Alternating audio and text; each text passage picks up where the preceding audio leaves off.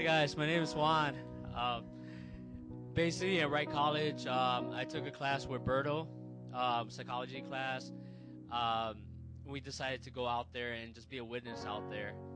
And some of the people we met, um, they're they were very open to the gospel, especially as a warmer environment. We're not preaching outside, so it's an indoor place. So people would just rather talk. And we preached to some of the people, you know, that they need to get right with God. Jesus is the way.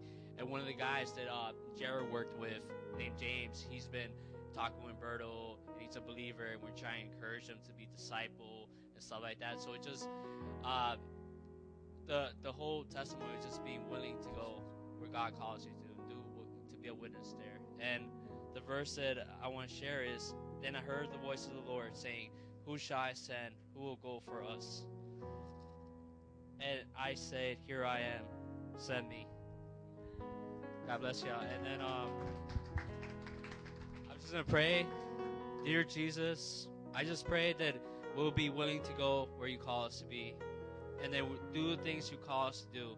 As Metro Praise, you call us to love God, to love people, and to use the strategy, connect, mentor, and send, and to reach that goal of 100,000 disciples in the city of Chicago, and 50 churches in Chicago, 500 around the world. And just pray that we will be obedient to what you call us to do.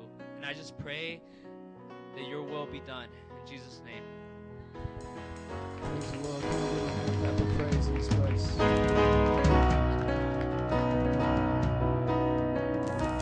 You know, you know, this morning before we start worship, before we sing any song, come on, I just want us to prepare our hearts. And, and I just feel like since we're a body, amen. Right, why don't you just look to your neighbor and just just greet them. Come on. Just love on them a little bit. Tell them you're glad to see them. Bless them. Come on, just bless them. Say, man, man, God bless you so much. I just pray that God will bless you in this service, in this time of worship. Come on. Praise the Lord. We're one body. Amen.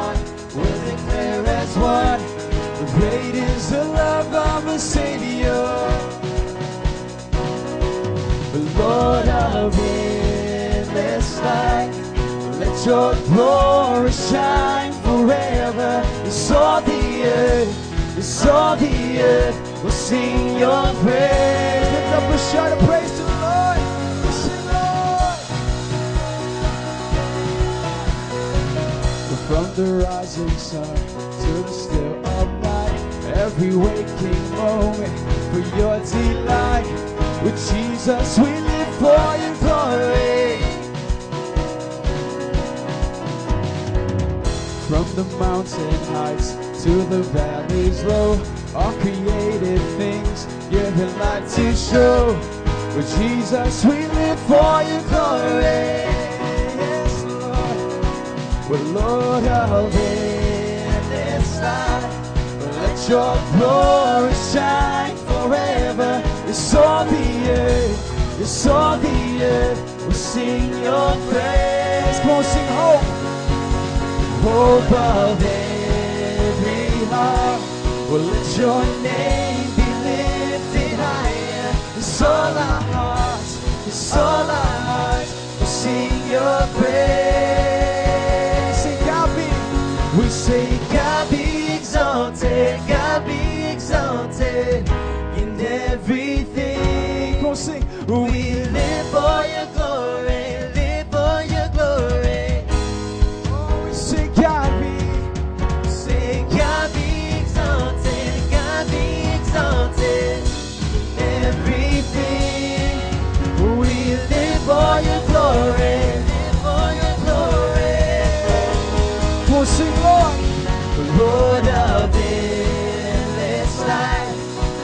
yo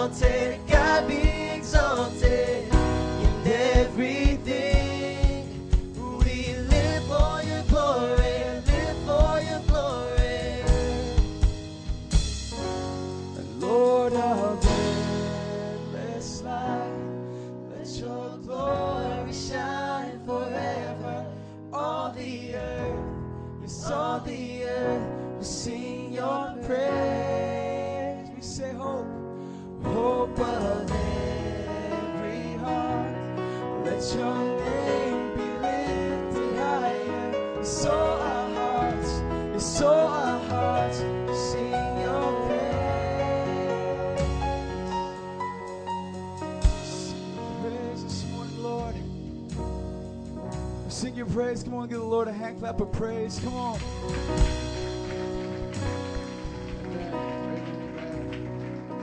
So good, God. We sing your praise here this morning, God, because you're worthy. You are a sovereign God. You are a gracious. You are a good. You are a forgiving God. Come on, you're a powerful God. Our God is an all consuming fire. Come on. We ask that you move in fire in this place, that your love burn in our hearts, God.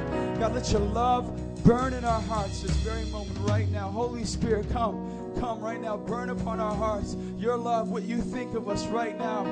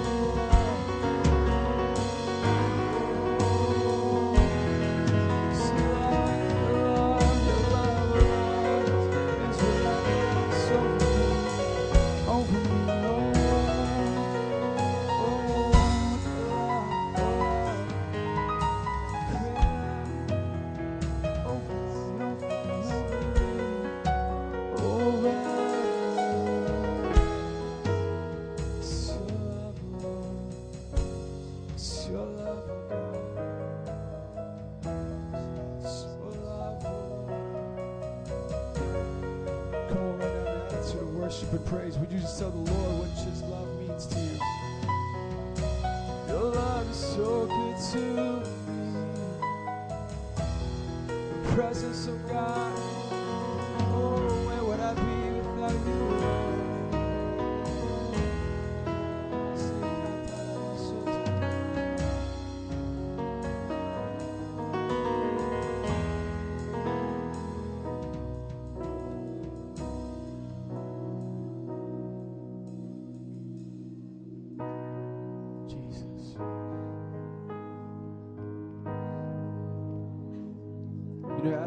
worship, I just want to share a, just a quick testimony of God's faithfulness and goodness.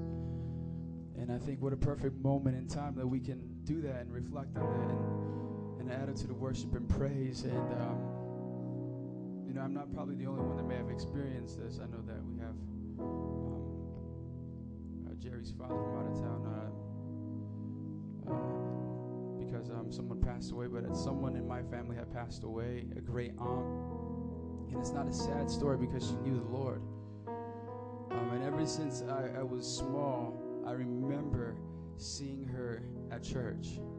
Rain or shine, snow, it didn't matter. She was there. She'd always come dressed and she was always sitting in the front. And, um, you know, this past week she passed away and um, they had asked me to come and share, bring a word. And the only thing I, I could think about was God's faithfulness, that there is a hope.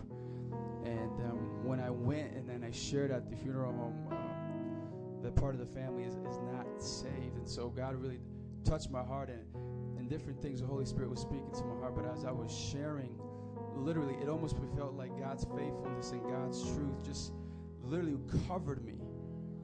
You know, and it's it's when you talk about it, it's it's beautiful, it's amazing. But when you feel that covering come over you, like the very same thing I was talking about, I had. You know, I have a hope, and it was such a blessing because I know that in times of worship, God does the exact same thing. He covers you, and get this picture of someone very cold. If you if you're a parent in this place, if you have um, young ones, and if they're cold in the wintertime, you see them shivering, you're just to want to come and cover them with a blanket and wrap them in your arms. Like, come here, come here, you. You're going to want to bring them close and, and talk to them and tell them you love them in, in whatever way you can. And, and God does that when we sing these songs. It's not just singing it to Him, but he, He's literally pouring it back out to us. Like, I, I am relentless after you. You better believe it. It's like, God, your love is relentless. Yes, I am. I'm coming after you. So right now, with just an attitude of worship and prayer, can we just close our eyes in this place? God's love is relentless. We have a hope in this place. It's why we sing this from a heart that's full of love and joy. Because He is the hope of our salvation, the author of our faith, Jesus Christ. There's no one like you, Lord. Come on and confess it. Lord, there's no one like you. The way you take care of us, the way you cover us, God, when we don't see it, Lord, there is no one like you the way you pursue us, Lord. Hallelujah. The way you come after us, God. Oh, the way you give us hopes, the way you give us a vision, Lord.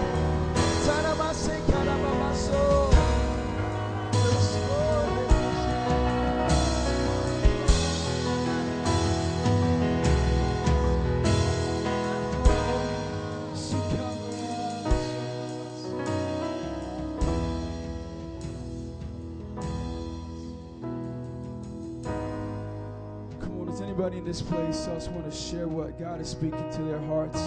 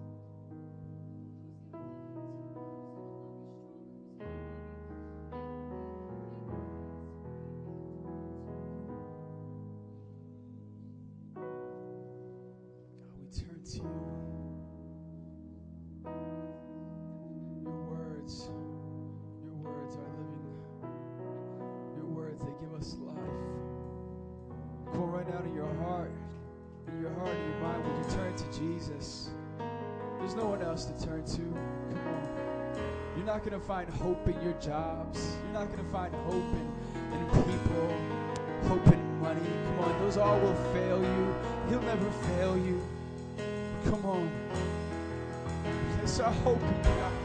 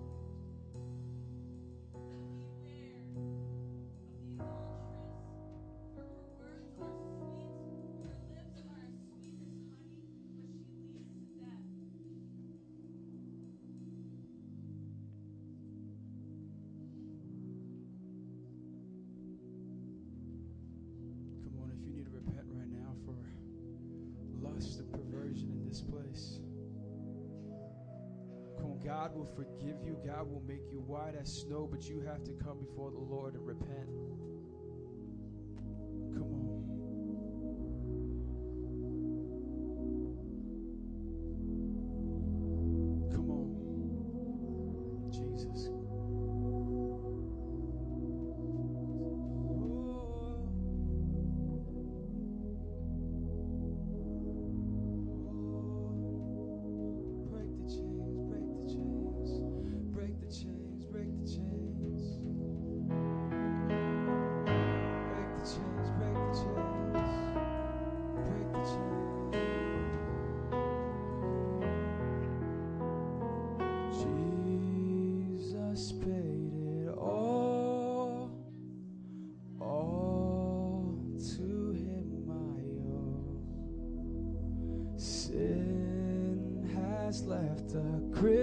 Crimson stain, and he washed it white as snow. Jesus paid. Jesus paid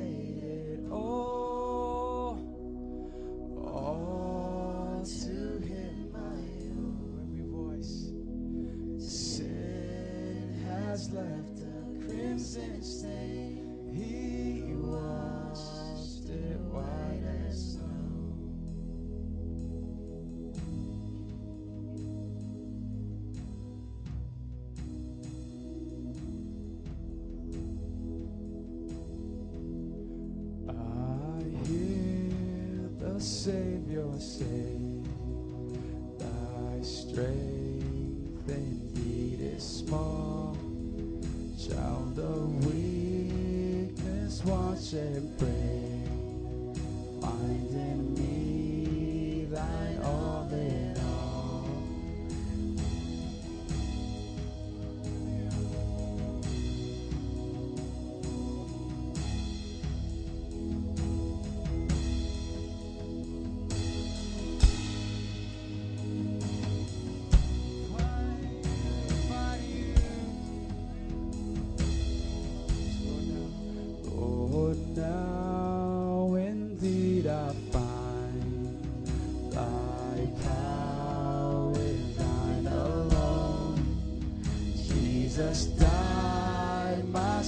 To save and melt my heart of stone. Jesus paid, and Jesus paid it all. All to him I owe. My sin had left a crimson stain.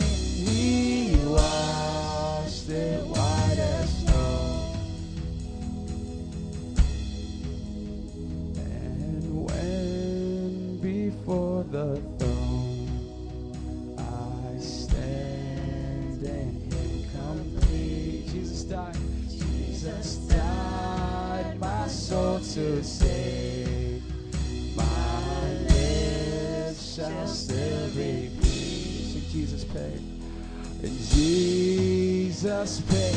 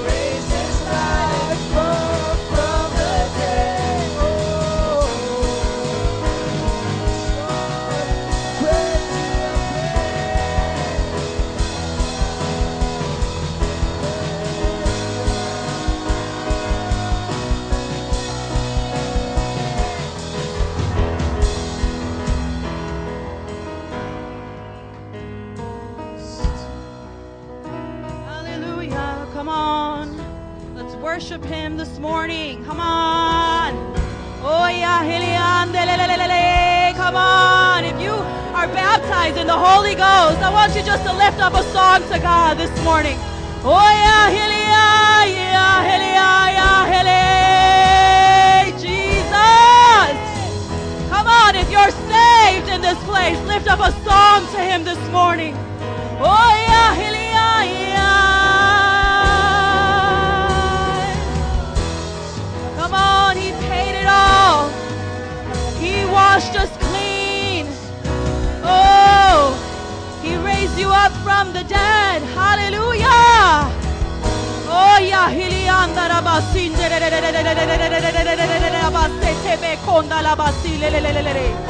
Oh, alive.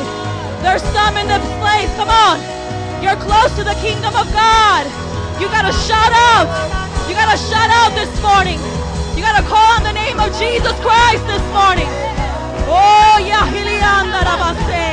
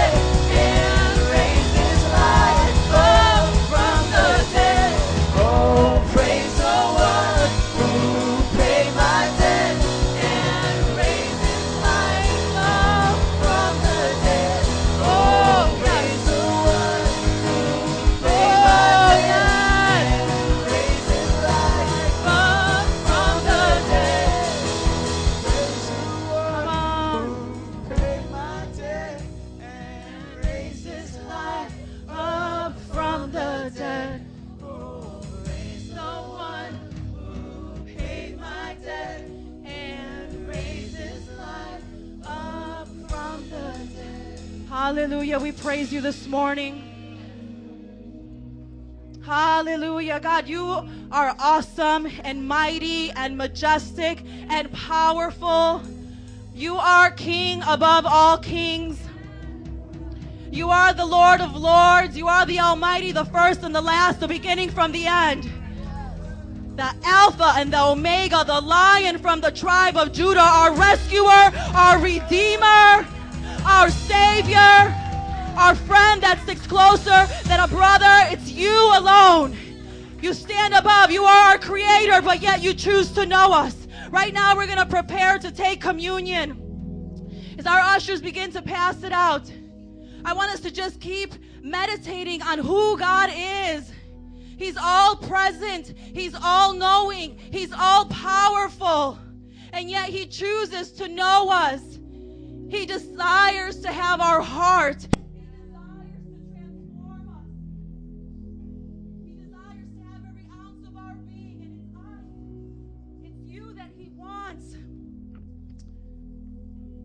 Every first Sunday of the month, we take communion in this place in obedience to what Jesus Christ told us to do.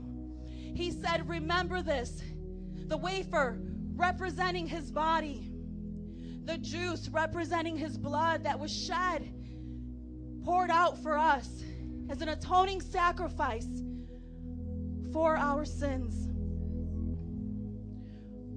Why? Why would he choose to give up his most precious son? It's because of love. It's because of love. Not our love to him, because of his love towards us. We have a scripture right here, 1 John chapter 4, verse 9 through 11. Sorry, verse 9 through 10. It says, This is how God showed his love for us. He sent his one and only Son into the world that we might live through him. This is love, not that we loved God, but that He loved us and sent His Son as an atoning sacrifice for our sins. You got maybe you say, I don't feel God's love. Maybe you say, I, I don't feel like my neighbor feels, or I don't get that emotion. It's not about emotions, it's about His love for us. Amen? Our emotions will lead us astray. We'll feel it one day and the next day we won't. It's a commitment that we're making because He proved His love for us. If you don't need, know Jesus Christ in this place as your Lord and Savior, today is the day to step out in faith and say, Jesus Christ, forgive me of my sin. I accept you as the atoning sacrifice for my sins. Come and live inside of me, Holy Ghost. It's by faith this morning. If you don't know Jesus Christ, if you have not been born again, the Bible says there is no place in the kingdom of God. But I want you to know that this God wants you to be there. And it's up to you this morning. It's up to you to let your heart cry out and just say, God, come inside of me. Not because of your emotions, but because you're stepping out in faith and you're going to make a commitment to the living God. Amen. Right now, I'm going to give you this moment, this time to pray, to pour out your heart to God. A couple of minutes before we take this together. Maybe husbands and wives, if you want to pray together. Maybe you want to pray with your children, but just a time as the worship band continues to, to sing to this song, a time between you and the Lord right now. Jesus paid it all, to Him I owe. Sin has left a crimson stain. He washed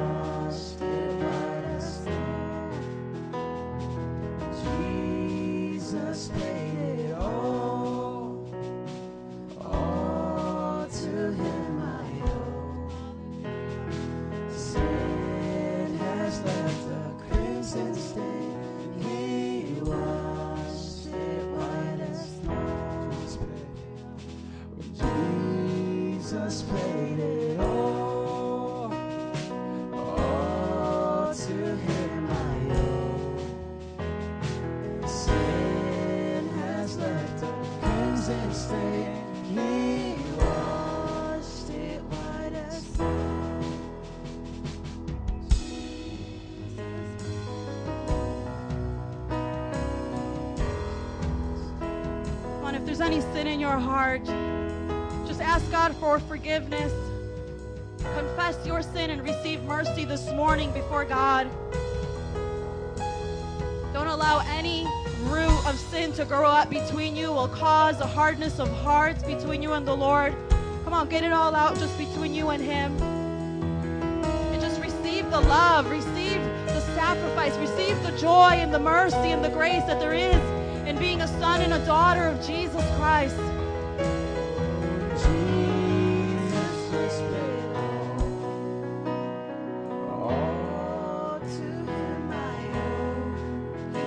Take your communion now. You haven't already.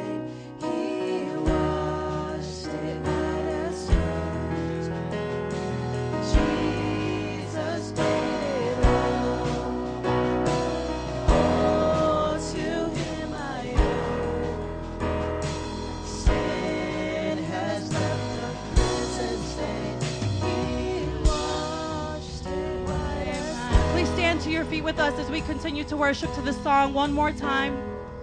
Heavenly Father, we thank you for your mercy and grace in our lives. We thank you that you've called us, God, and that salvation is because of your mercy and grace. I pray, dear God, that on this day we would remember the great sacrifice that you did for us because of love. Pray that we would draw closer to you, that disciples would arise in this place, dear God, and lay down their lives to live for you. Come on, let's sing this one more time.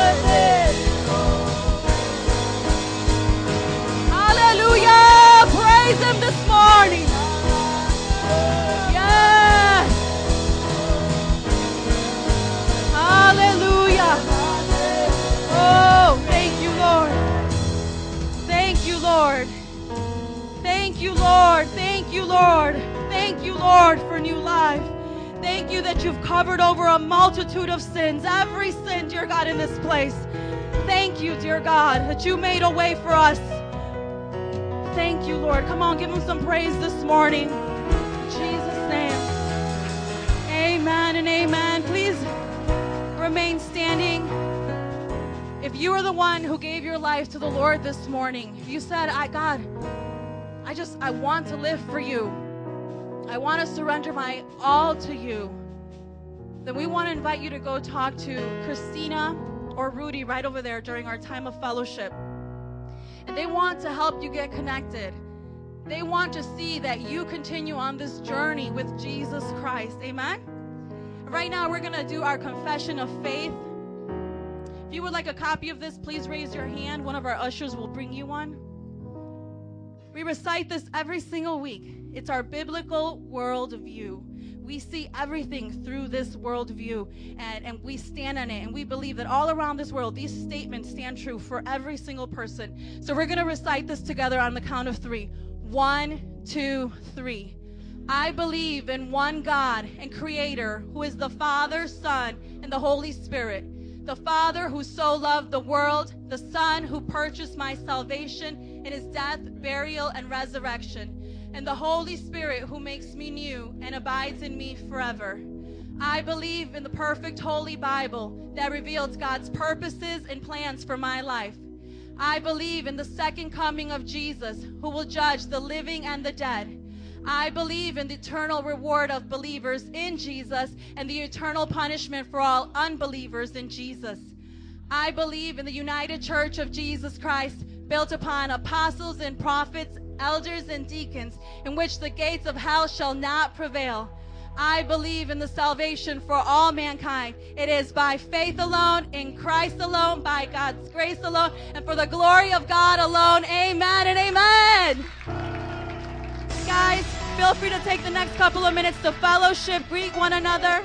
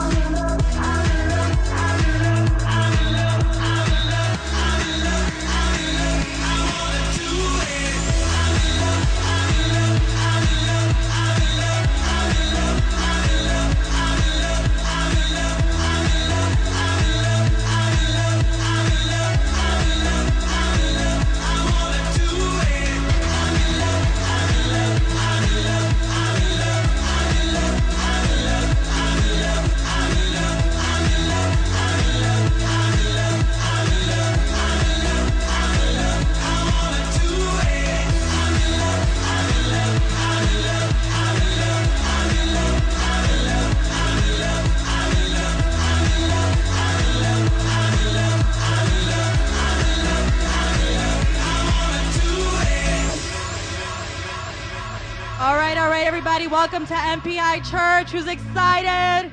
Please make your way back to your seat. Thank you so much for being here. Welcome, welcome. I'm in love, I'm in love, I'm in love, I'm in love, I'm in love, I'm in love. Welcome to MPI Church, guys. Good morning. I want to take this time to welcome all of our first time visitors.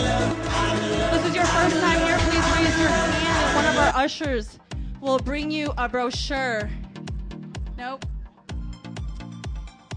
Amen. Welcome. Here at MPI, we have two main services Sundays at 10 a.m., Fridays at 7 p.m. Elevate Youth Service. Come on, where you at? Make some noise. Amen. We, I just want to invite you guys. We have two main events going on this week. Tonight, we have the MPI Super Bowl party. Come on, who's excited for that? Food fellowship prizes. Whoever brings the most friends gets a prize, right? So make sure you come up for that. That's tonight at 5 p.m. And then this Tuesday, February 4th at 6 p.m. Here, Pastor Ellie is leading this out. We are streaming live Evolution versus Creation with these two great guys, Bill Nye and Ken Ham. We're going to be watching it here. Yes, Bill Nye, the science guy. So you guys, well, come on out. uh, Tuesday, 6 p.m. You don't want to miss out. It's going to be a great time of fellowship. So you're welcome to come and hang out with us. Here at MPI, we have a vision of loving God and loving who? Loving God and loving people, the two greatest commandments. And we have a discipleship strategy of connect, mentor, and send. We want to connect you to live for Jesus, number one, get connected to Jesus, and then get connected through one of our life groups. Life groups are a place where disciples share life together. If you want a complete listing of everything that we have going on this month, please check, look on the back of your announcements or check us out on the website. And then here's what's going on this week. So tonight we have the Single Mamas group, Encounter Night, and the Fellowship all teaming up for the Super Bowl party here at 5 p.m. Yes, there you go. Wednesdays, King's Kids at 6:30 p.m. Parents, bring your children. Yes, drop them off. Hang out here with them, teaching our children to live for Jesus Christ. Fridays, adult Bible study at my place with childcare provided. This month, we're going through the book of First John. We're just really going to get in it, in the nitty gritty. Uh, we have childcare, food, fun, fellowship as well. So make sure you join us. And then Saturday, sidewalk counseling with Pastor Jared. Meet at the clinic is very, very powerful at 9:30 a.m. And then Saturday evangelism at 5 p.m. Meet here at the church, heading out throughout the city of Chicago to tell the world about Jesus Christ. Amen. We want to see you guys get connected. We want to see you guys come to our homes and come to meet with us because we want to share life with you. And then the second part of our discipleship strategy is mentor. We want to mentor you to live like Jesus Christ. And we do that through our one on one discipleship. You meet with an elder or a deacon here at the church at a time that's convenient for you, or a place that's convenient for you as well. And you go through that. You're held accountable, you're held to a great holy standard. And then after you graduate this, you go on to the two on one class with Pastor Jared here. And this is disciples that make disciples, getting trained up in, to, in the Word of God because we want to see you get sent out. Everybody say, sent sent, which is the third part of our discipleship strategy, sent out to impact this world about Jesus Christ. And we have a goal of 100,000 disciples here in the city of Chicago. Yes, get excited. 50 churches here and 500 all around the world. Come on, God's going to do it. Say amen. Now it's time to prepare for our tithes and offering. You guys could please open up your Bibles with me to Malachi 3:10. And right now, before we get into that lesson, I just want to give you this uh, missions giving report. You guys all know that we're doing a, a missions campaign. We're raising up $20,000 so that we can take a missions trip to the Philippines, right? Great, powerful things. This was supposed to start in January. All right? But everybody got so pumped and excited and started giving in December of last year. And so we already have two months down where we've been giving, and this is what we've raised so far $3,406. Yes, you guys did awesome. Awesome, awesome. So the first month we raised, you guys raised $1,600, a little over that. And then last month it was about $1,700 you guys gave. Yes. It is amazing. It's powerful. This is what we have left to raise $16,594 to meet our goal. If you guys gave last month, stay committed to those pledges because that's all we have to do to keep to meet our goal. We need to raise about 1600 a month to make this happen. And God's going to do it, amen, through your giving. And we know that if you take care of God's house, he's going to take care of your house. Amen. We know that if you remain faithful to him, he's going to remain faithful to you. And we're seeing that and it's going to be powerful. There's going to be amazing testimonies that come forth from the actual missions trip as well from you, the ones who are giving, sacrificially giving to God's kingdom. So stay faithful with that. And now if you can please turn with me to Malachi 3:10. So far we've learned that 10% of our total income given to God faithfully is our tithe. I'm reading out of the Disciples Giving book. You guys can find that on the Metro Praise website. This lesson 5 is called God blesses those who tithe. All right, let's read. Malachi 3:10 it says bring the whole tithe into the storehouse that there may be food in my house test me in this says the Lord Almighty and see if I will not throw open the floodgates of heaven and pour out so much blessing that there will not be enough room to store it that's good right come on Lord pour it out so here are some two main points that, that we can get out of this passage. Number one, God blesses those who tithe. God blesses or empowers to succeed those who tithe and keep his commands. Number two, God's blessings overflow to his people's lives. God not only promised to meet our needs, but he also promises to give us enough to help meet others' needs. God's going to bless you so much, other people are going to see and say, hey, come on, give me some of that. I want to be near you. I want to come near Jerry. I want to come near Tony and Nancy, and because God's blessing you. And I want to know what uh, that's all about, right? So, how do we summarize this? When we give to God, He gives back to us abundant blessings that are more than we can personally contain. So, how do we apply this? Number one, give God your tithe faithfully. Number two, pray and ask God to bless you to be a blessing. Amen. Now let's confess this over our tithes together this morning. One, two, three. The tithe was implied with Cain and Abel, revealed to Abraham, established in the law of Moses, and is still relevant for today. It comes with a blessing and a curse. It must be qualitative, a priority, and a faithful practice in our lives.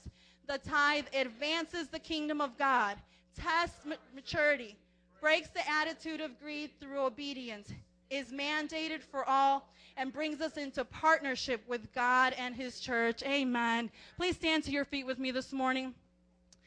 Just want to reiterate 10% of your total income is your tithe, and that goes to the general fund. Anything you give after that becomes your offering. Feel free to designate where you want that to go. Are you going to the missions campaign to raise $20,000, or do you want to give to the building offerings? Please circle on your envelopes. If you have any prayer requests, please let us know. We want to partner with you in prayer. Amen. Let's recite this scripture together. Acts 20, 35. The Lord Jesus himself said, It is more blessed to give than to receive. Let's pray. Heavenly Father, we thank you so much for every blessing. Thank you, dear God, that you have been faithful to us in so much. And every time, dear God, maybe we've lacked, dear God, we've seen you provide. Dear God, we can point back to the times where you've opened doors that seemed impossible. Father, we pray for that in this season, that we would be blessed, dear God, to be a blessing to others, that it would overflow, dear God. And others, dear God, even unbelievers would see your mighty hand upon us as your children. I pray for breakthroughs financially and promotions and jobs to be given to your people in Jesus' name. And everybody said, Amen. Come up as you give.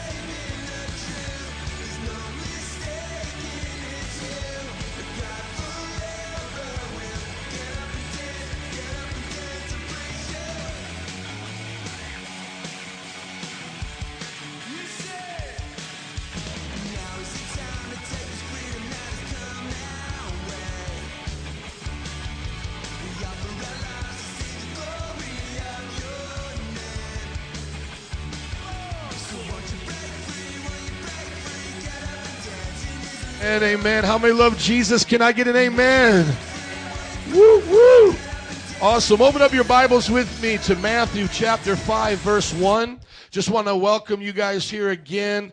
I am your pastor, your host, your servant of all. Uh, just so glad to be back in Chicago for all the snow because I missed it last week in New Orleans and 55 degree weather with sunshine. Of course, I missed it, had to come back to it. And uh, last week, man, I was preaching in my friend's church talking about discipleship, the things that we value here. They had me come and do a retreat. Uh, Pastor Corey's church, The Vine, NOLA, if you want to look it up online. He's an awesome guy. And then also the Raven Ministry, who does uh, Mardi Gras trips. They started a church, had me preach Sunday night. So boom shakalaka, God showed up.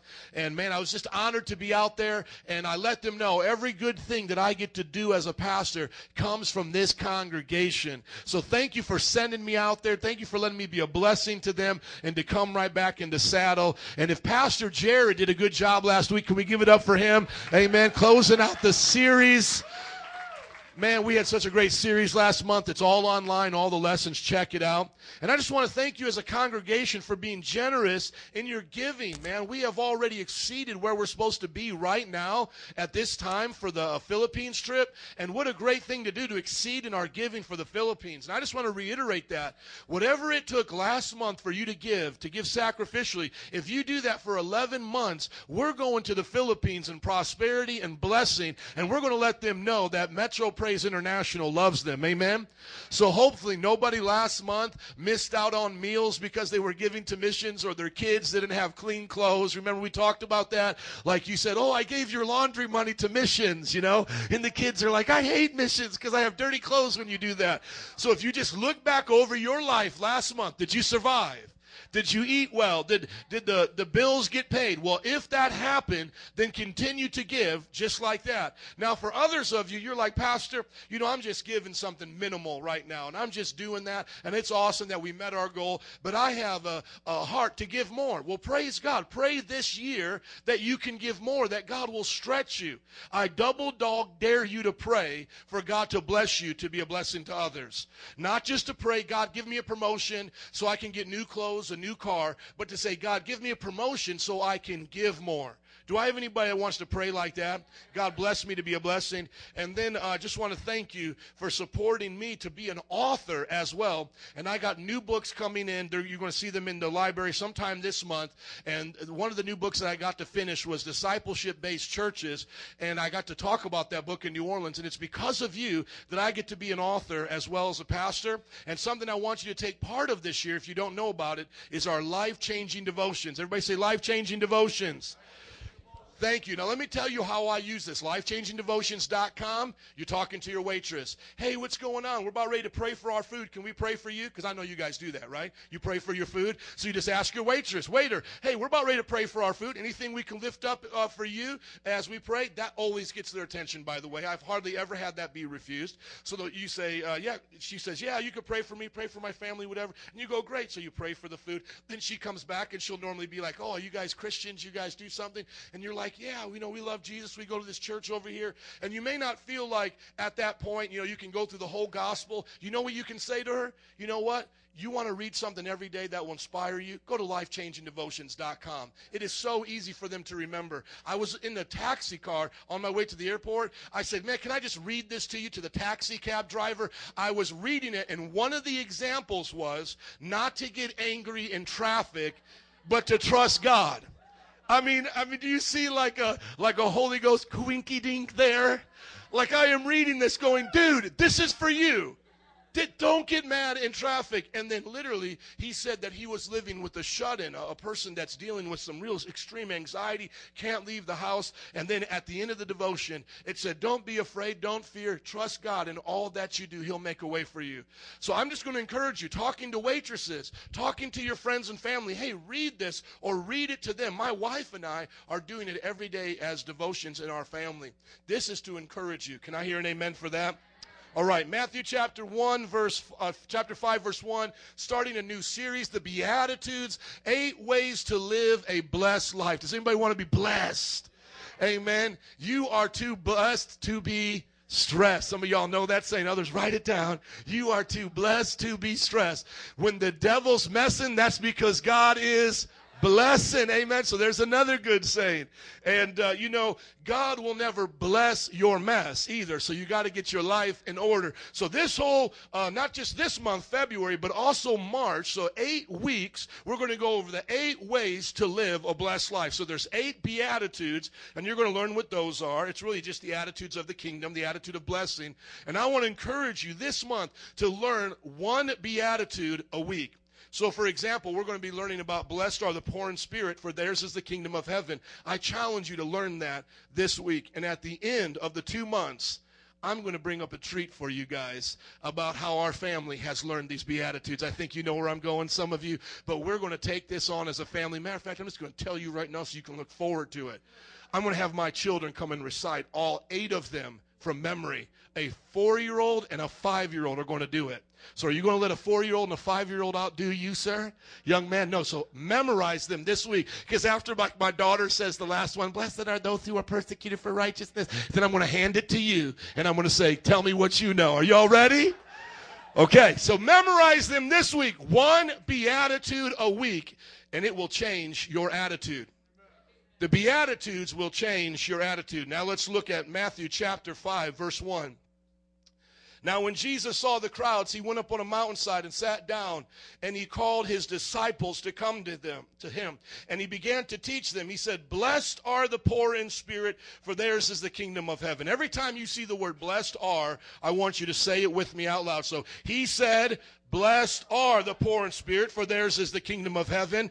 Blessed are those who mourn, for they will be comforted. Blessed are the meek, for they will inherit the earth. Blessed are those who hunger and thirst for righteousness, for they will be filled. Blessed are the merciful, for they will be shown mercy. Blessed are the pure in heart, for they will see God. Blessed are the peacemakers, for they will be called children of God. Blessed are those who are persecuted because of righteousness, for theirs is the kingdom of heaven.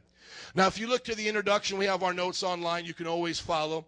The introduction teaches us here basically what the Beatitudes are. The Beatitudes are one of the most popular and foundational teachings of Jesus. So these things transcend all time in church history. Every church uh, Christian that's ever been a part of Christ Church from the beginning up until now, 2,000 years, they know about the Beatitudes. The actual word Beatitude, somebody say Beatitude thank you comes from the Latin word beatus, which means blessed, happy, or blissful. Look at your neighbor and say blissful.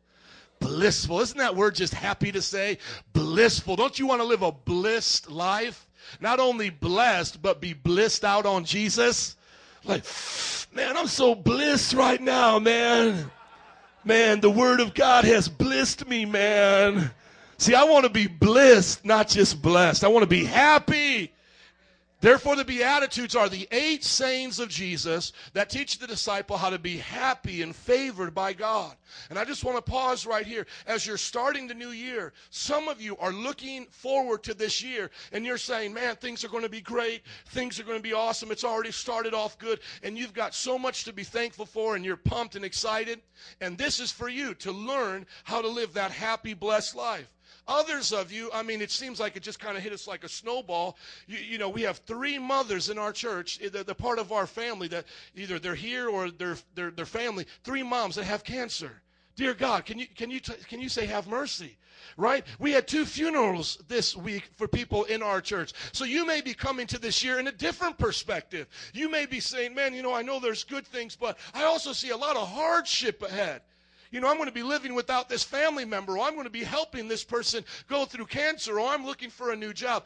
This is also for you as well. When we talk about being happy and blissed and blessed in God's kingdom, we're not talking about a yellow brick road. We're not talking about a world that's devoid of sorrow or a world that's devoid of pain. What we're talking about is having an inner peace, an inner relationship with God that is not moved by the storms of this world. So whether or not you're looking at the new year with rose colored glasses, you're like, it's going to be so awesome, it's going to be awesome, or you're already seeing some trouble ahead. This is for you. I want these next two months to be for you. I want them to encourage you. So the one that's happy can say, my happiness is not based on a paycheck. I may make money, but God's the source of my blessing right? So you're looking to God. You may say, Well, I'm looking to get married this year. I'm looking to do all these great things. But you're looking to God as your source. Never forget it. And then those of you who are going through trouble, you'll say, you no matter what I go through, God is going to be with me. God's presence is going to be with me. His peace is going to be with me. He and I together will make it through this valley because the Bible doesn't say you stay in the valley. It says you go through the valley and you won't fear death. Even though death will be around you, even though hardship will be around you, you won't fear it because God will be on your side. Amen? So today's sermon is going to deal with the bliss of sinners admitting their great need for God and God giving them from their spiritual poverty to great spiritual blessings. So it's like God's story of rags to riches. And today's blessings and beatitudes are for everybody. Now, I want you to look to these terms that I'm giving you because throughout the whole series, I want you to know what's going on in this message. Number one, he called the disciples. Somebody say disciples. Thank you. So when Jesus sat down, he said, Disciples, come here. I'm going to teach you this. And that means to be a committed learner and student of Jesus Christ. So it's not good enough just for you to hear the word today. You have to put it into practice. You have to study it. You have to learn it and know it personally so that you can apply it to your life. Are you guys tracking with me? Because these things are not just like fortune cookies that, oh, if you just read it, now all of a sudden good luck is going to come to you. No, these are things you have to practice. You're going to have to practice them and learn them and adjust your life to be around them because we don't always follow God perfectly, do we? Have you ever stumbled and fell in, in your Christian walk, made a mistake and said, man, I shouldn't have did that? You ever suffered in life because some of the bad decisions you have made? Well, this is for a disciple now. You look at these beatitudes and say, okay, well, God wants me to have the attitude of blissfulness and happiness and blessing, but sometimes I mess up. Well, a disciple, as a disciple, I'm going to learn how to stay in God's blessing how to stay in God's happiness. And remember, I'm defining, and I'll say it here again, but I'm defining God's happiness and blissfulness not according to money or outside circumstances, but according to our relationship with God on the inside. Amen? The Sermon on the Mount is actually the larger portion here of Jesus' teachings. It's the largest uh, gathering together of Jesus' teachings anywhere in the Bible, and it's found Matthew 5 through 7, and it's the foundation of our spiritual practice with God and morality. And I'm very tempted, and uh, the Lord may be leading into this, that after we go through the Beatitudes, we just cover the whole entire section known as the Sermon on the Mount. So you may be in for a long ride through the book of Matthew, through the red letter teachings of Jesus. Is that all right? He's talking about Jesus again. Oh my goodness. When are we going to stop talking about Jesus in church? I want him to tell me jokes and make me laugh. Okay, so it's, you know, nobody would be disappointed if we say we're going to talk about Jesus' teachings after March, right? Okay.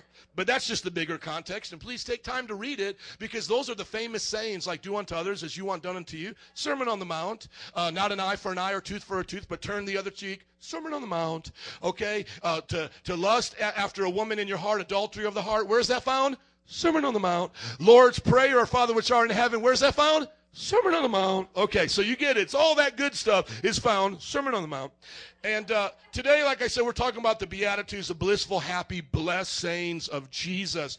And uh, when we look at the word blessed, a lot of times we say, uh, God bless you after somebody sneezes. And it's kind of funny, like we don't do that after other bowel movements or physical reactions to things, you know? They're like, oh, God bless you. God bless you. You just blessed us with your aroma. Now we pray, God bless you. Or like, oh, God bless you.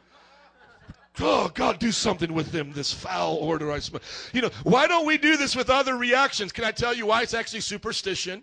They say it's one of two ways it came into our tradition to say, God bless you, after somebody sneezed. Number one, the bubonic plague was going around, uh, and it could be caught, you know, through, you know, your breath and all the germs and all that. So, like, chew, you know, God bless you, you know, I don't want your disease. And then there was like this thought, you know, because, you know, the force of a sneeze. Sometimes I've sneezed so hard, like I've cracked my back. Has anybody ever done that? Like, you. It's like, whoa, that's, that was weird. Like, uh, I'm like, you. I might break my back and spine, be like this, be like, dude, that was an intense sneeze, man. But they thought like maybe your soul was going out, like, you. God bless you. Woo, okay. Got it, got it. So a lot of times when somebody says, God bless you to me, I say, thank you. I was already blessed before I sneezed. But it's good to know that you want me to be blessed now. And you can just see the random look that they'll give you, like on the airplane, like, God bless you. I was already blessed. But thank you. Are you blessed? See, there's a conversation starter right there, right? Hey, hey, we're just throwing around blessings, you know. Let's just talk some more about that. Let's talk about Jesus. I mean, do you know him? Right? But this, in our culture, obviously, is such a shallow meaning to what it really is about in the Bible. The Bible, when it comes to blessing, is so much deeper than just uh, well wishing somebody. No, it means to be spiritually happy and successful. Why? Because of God's favor upon your life. When you're blessed by God, it really means that God is approving of you and that He's on your side. Another way to say it is like empowered to prosper. That's why it's become become a tradition in a good way for Christians to say back and forth to each other, God bless you. Have a great week. What we're saying is, may God approve of you this week. May He support you in what you do. God bless your family. May God's power be upon you to be a mother, a father. So, those blessings that we're giving to each other, we should probably take a little bit more time to really understand what we're saying. And if we're clicking like, like on the Facebook, we're going to pray for you. How many know we should really pray? Because clicking like doesn't count, does it? Prayed for you, prayed for you, prayed for you, and prayed for you. Smiley face. No, no, no, no, no. When I'm saying I'm praying for you, what I do is I look across that, that, that post and I say, God be with their mother. Lord, bless them and make a way for them. And a lot of times you'll see me on your post. I'll just simply put, God is able. God is able. Because what I want to do as your pastor and as your friend is to train your mind to always think whatever problem you're facing, God is able. And that's what blessing really means. It means God is able to do something great in my life. Not based on circumstances, but based on his power. Because how many know heaven doesn't change when economies change? How many know the angels aren't up in heaven going, guys, the gold, the value of gold has just gone down up here. Uh, what are we going to do about the value of gold up here?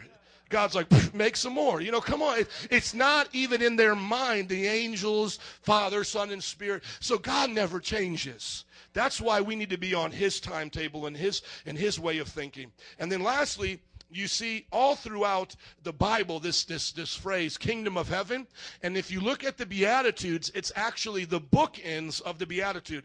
The the first one blessed are the poor in spirit because theirs is the what? Kingdom of heaven. And then the last one blessed are those who are persecuted for righteousness because what? Theirs is the kingdom of heaven. It's like bookends. God knew what he was doing. He was writing the Bible He's getting your attention and he's saying, This is the kingdom, and this is the kingdom, and everything in the middle is about the kingdom. Are you guys tracking with me? So it's very important that we understand what the kingdom of heaven is about. Let me first say this the kingdom of heaven is the same thing as the kingdom of God. The Jewish people just did not even like to use the word God in their common conversations. They even thought that could be taken as blasphemy. And you'll even see it sometimes in, uh, in Jewish people's writings today. If you see it online, they'll write G dash D. Has anybody ever seen that when you're reading something online? Jewish people will write God like that, G dash D. They won't even say it. So, as a way of them substituting the word for God, they would simply say heaven because that's where God is. So, when you see the kingdom of heaven or kingdom of God, it's simply saying the same thing, but maybe those in that time were being more sensitive to the Jewish culture and simply saying heaven instead of God. It's the active rule and reign of Jesus in one's life. Everybody say active rule and reign of Jesus. Come on, it's the active rule and reign of Jesus. Kingdom in the Greek is basileia, and it means very similar to what we would think of like today. You know, the kingdom of America, the kingdom of this. Uh, you know, but obviously you need a king for a kingdom, but it's really talking about someone ruling and reigning over a government, over a nation. And so when we look at the kingdom of heaven, it's Jesus as king ruling in our lives and upon the earth. Now, as you see today, Jesus is not on his throne yet. So the kingdom of heaven starts where? Within us. See, the throne of your heart becomes the first place Jesus reigns. And this is actually a part of his mercy. His mercy. Somebody say mercy. Thank you, because sometimes we think, man, I just want Jesus to come and rule and reign on the earth. Bad idea for the people who are not in the kingdom right now. He comes down right now. There's a lot of lost people that are not in the kingdom. They're going to hell.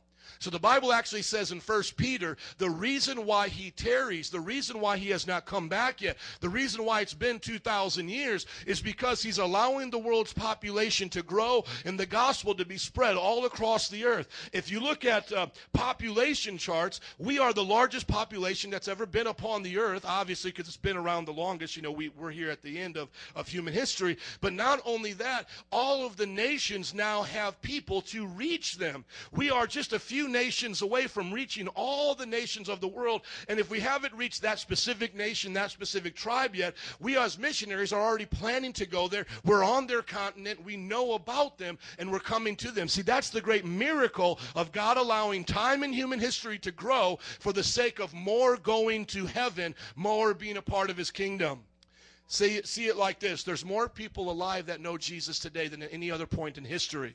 Can you understand that? So today, there's more people alive that know Jesus than ever have before. So that's His mercy.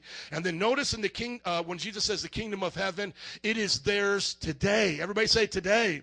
He doesn't say, for you will have the kingdom of heaven, like when you die. Some people think the kingdom of heaven starts when I die. No, he says, for theirs is right now the kingdom of heaven. That's why the Bible says you have to be born again. Otherwise, you won't see the kingdom of heaven. But if you're born again, you can see the kingdom of heaven, the kingdom of God right now. Do I have any kingdom citizens of God's kingdom right now? Can I hear an amen, a woo whoop, a hallelujah? All right, come on. Let's go to Matthew 5 3. There's the uh, terms for our series. And let's look at today's beatitude. Here's the first one Matthew 5 3. Blessed are the poor in spirit, for theirs is the kingdom of heaven. Blessed are the poor in spirit, for theirs is the kingdom of heaven. When we look at being poor in spirit, we're not talking about lacking material wealth. Uh, it's not like God is saying you have to become broke to enter into the kingdom of heaven. Would you just scroll with me, please, uh, to number one? What we're looking at here is a spiritual bankruptcy. Poor in where? Spirit, not poor in a bank account. Though the Bible says it's hard for a rich man to enter in the kingdom of heaven, there's many blessed rich people that are going to be in the kingdom of heaven, okay? And if you had a choice, you know, because a lot of times we're like, you know, I'd rather have Jesus and all the money in the world, and that's cool. But what if you can have Jesus and some money? Would you want to have both? Or be knowing Jesus and be broke, busted, and disgusted, right? I would rather have both. And if you don't want it, just write out those checks to Metro Praise, amen? We'll spend it happily. Okay, but here, here's the deal. A lot of times in the kingdom of God, we think the more poor you are, the more Christ-like you are, like the, the better you are like Jesus. And that's not true. Sometimes we also uh, put ignorance with poverty, and we say the more ignorant you are, the better you are in faith. You know, so like this debate we're going to be live streaming on Tuesday, they may, uh, the non-believer may, may kind of put it like this. It's the Christians versus the scientists. So it, it, makes it sound like Christians aren't scientists. Like Sir Isaac Newton, all he was doing was just fumble farting with his Bible. Like, I just play with my Bible, you know, Genesis. It's like, it's not saying that Christians can be scientists. Are you getting my, my point? It's like Christian beliefs versus scientific beliefs. Already it's like, you know, these guys are dumb, you know, and we're smart. And, and that's kind of like the way it is. It's like either you, you live by faith, make believe, Star Trek, you know, conventions, and you pretend to be somebody you're not. You come to church, pretend to speak in tongues. Like here you are in faith world, and then here's reality. You, you get my point there? Or, or, or it's like, here you're poor and ignorant and you go to church, or you're well to do, educated, and you work for a living. So it's like church people, they're poor, they're ignorant. I've actually heard that on the streets, and, and maybe you haven't heard it quite so negatively. Maybe you've seen it painted up a little better by somebody saying this when you're preaching the gospel to them. They'll say, I don't really need that. You need to find somebody else who needs that. Have you ever heard that? See, I hear that all the time. No, I'm good. No, we're, we're good. And I always like to go like, you're good going to hell? Like, like what, what do you mean you're good? Like, no, I'm good. I'm like, oh, I'm good. I'm like, you've had enough of Jesus? Like, no, I'm good. I've had enough of Jesus. Like, you're cheating, you're treating Jesus like he's that bread pudding after your Thanksgiving meal. Like, no, I'm good. I'm like, you're good? Like, you had enough? See, people in that mentality, they don't understand. They think the only ones showing up to church are those who are struggling in life. They need Mother Teresa's help. They're not really smart, so they believe a snake talked. They believe stuff like people walk on water. So it's those poor people. And then God says to these poor people, hey guys, guess what? You get to go to heaven. You can't see it now. It's all make believe, but you get to go to Never Never Land with Peter Pan and a lot of pixie dust. So just suffer on this earth and believe in anything you want, and I'll see you up there. That's how people interpret this. I'm being honest with you. If you've never heard this kind of interpretation, you have probably never talked to people outside of the Christian faith about your faith. But if you start to talk to people outside of the Christian faith, they'll begin to express to you how many of them look at what Christianity is and how people look at it. They're saying, like, you guys are ignorant, you guys are poor, you don't have much to offer the world. But this is totally opposite. You see, number two, it confesses one's unworthiness before God and utter dependence upon Him. So the person who says, No, I'm good, no, I'm good, I'm like, so you know another way to heaven? Because the only way you're getting to heaven is admitting your spiritual bankruptcy.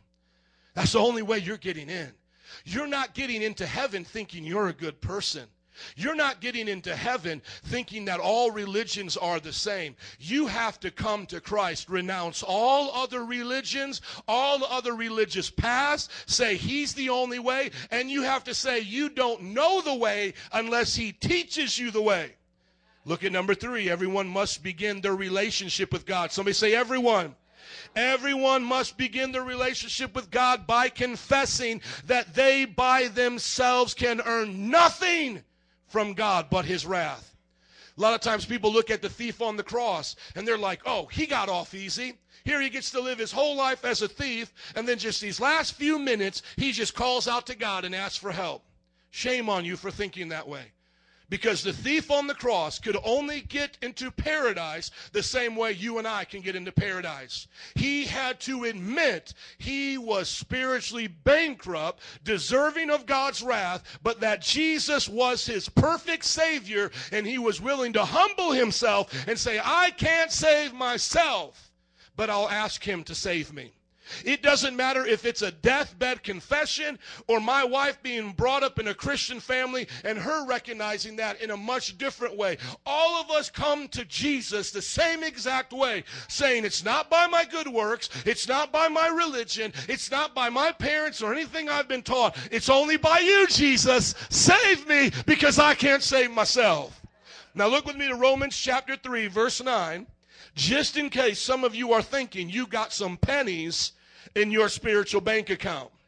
You might think to yourself, well, Pastor, maybe I'm not the richest person in my spirit. Maybe I don't do all these good works, but you know, I don't murder, I don't steal, I don't lie, I, am good to my family. So maybe I've got some pennies to bring to Jesus. Let's see what Romans chapter 3, verses 9 and onward has to say about the world and their spiritual riches. Look at Romans chapter 3, starting in verse 9. If you're there, say, I'm there. What shall we conclude then? Do we have any advantage? Not at all. See, the Jewish people were thinking, well, you know, maybe I got some spiritual bank with God. I got some spiritual stocks and bonds with Him. I don't have to really repent and come like heathen Gentiles do, idol worshippers. You know, the Roman people were worshiping pagan gods and idols, sacrificing their children. You all tracking with me? So the Jewish people were like, man, we got the Ten Commandments, we've got the Torah, the Old Testament, we've got some spiritual clout with God. This is what Paul says. Do we have any advantage? Not at all. For we have already made the charge that Jews and Gentiles alike are all under the power of sin, as it is written. Just so now, if it's unclear to you what the power of sin means in your life, this is everybody. Just in case it was unclear, the Apostle Paul wanted to make it crystal clear. There is no one righteous, not even one. Not even one. There is none righteous without Jesus Christ. You are spiritually bankrupt. And I love giving the example like this. If I had a pure bottle of water here, 100% pure, and I put in 0.01% of anthrax, would you drink it? Of course not. One sin got Adam and Eve kicked out of the Garden of Eden. You are not good. You have already sinned at least once. You are not good. You have now become bankrupt in heaven's economy. You are not pure and you are not perfect. You can't get in on your own merit. That's why, come on, somebody, the Bible says, Blessed are the poor in spirit. They're not trying to cash checks that they don't have money to back up in the bank account. They don't try to pull off a scheme. They come right to the person in heaven and go, I ain't got no money. I don't have any way to pay for this, but Jesus, will you give me salvation? See, I think we got a lot of people out here writing bogus checks. You think heaven's going to cash your checks you've been writing because you do this and you do that. No, when you get up to heaven without Christ, it will see zero balance, bankrupt. But I'm going to keep on reading. Somebody say, Preach it. There is none that understands. No one seeks God. All have turned away. What does A L L mean? All have turned away. Thank you. They together became what? Worthless. There is no one who does good, not even one. Now listen to the way that this prophet, who Paul is uh, quoting, describes the world without Christ. Now, for some of you, this may be harsh, but for others of you, you're already saying amen in your spirit. You're already with me, but I'm going to tell you what, man, I didn't understand this until I became a Christian. And that's where the light really came on. And when I started reading this, I understood this, these descriptions right here. And I want to ask some of you to be honest with yourself because I think you're teetering on this. I want you to be really honest when you look at the world without Christ. I don't care if you paint the best picture of the world or the nastiest picture when you see these people on uh, the Chicago Tribune mugshots. You know, a 14 year old girl stabbed her 11 year old sister 40 times. That is disgusting, obviously. But I don't care if you paint it as a Super Bowl party downtown in a million dollar condo tonight. This is the picture of the world according to God. And I pray your eyes can see this description. Their throats are open graves, their tongues practice deceit. The poison of vipers is on their lips. See, have you heard that dirty talk in the world? See, now we know it ain't got nothing to do with color, uh, ethnic, it, white, black, pink, purple, rich, poor. You know what I'm talking about? Just filthy mouths, poison off your lips, open graves in your throat. Their mouths are full of cursing and bitterness. Their feet are swift to shed blood. 50 million children died in abortion clinics, murder all around the world. And then Jesus said that if you hate your brother and you have inward hate for him, Sermon on the Mount, it's the same as murder. And look what it says ruin and misery mark their ways. You follow them long enough. You watch their path long enough. I was watching Sylvester Stallone. You know, I mean, this is Rocky. Hey, oh, you know, it's Rocky. You know, and I'm watching this interview, and then I start studying about Rocky. I, I believe he's been married four times. Was caught abusing, uh, you know, steroids, and you just you just follow anybody's life long enough, you'll see ruin and misery mark their ways ruin and misery mark their ways. And the way of peace, look at this, the way of shalom, they do not know.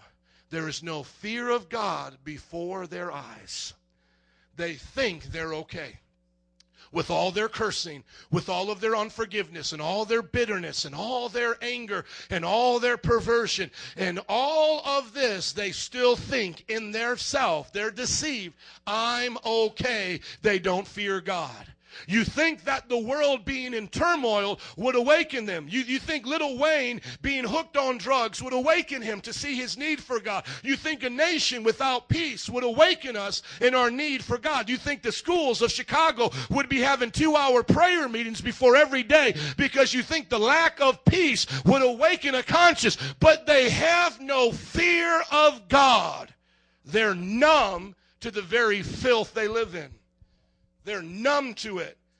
They don't even smell it anymore. They don't even notice it's gone. I was talking to a couple the other day whose marriage was a wreck and they're just trying to put piece it all together and they were fighting in front of me while they were asking advice because they knew not that peace had left them in their marriage.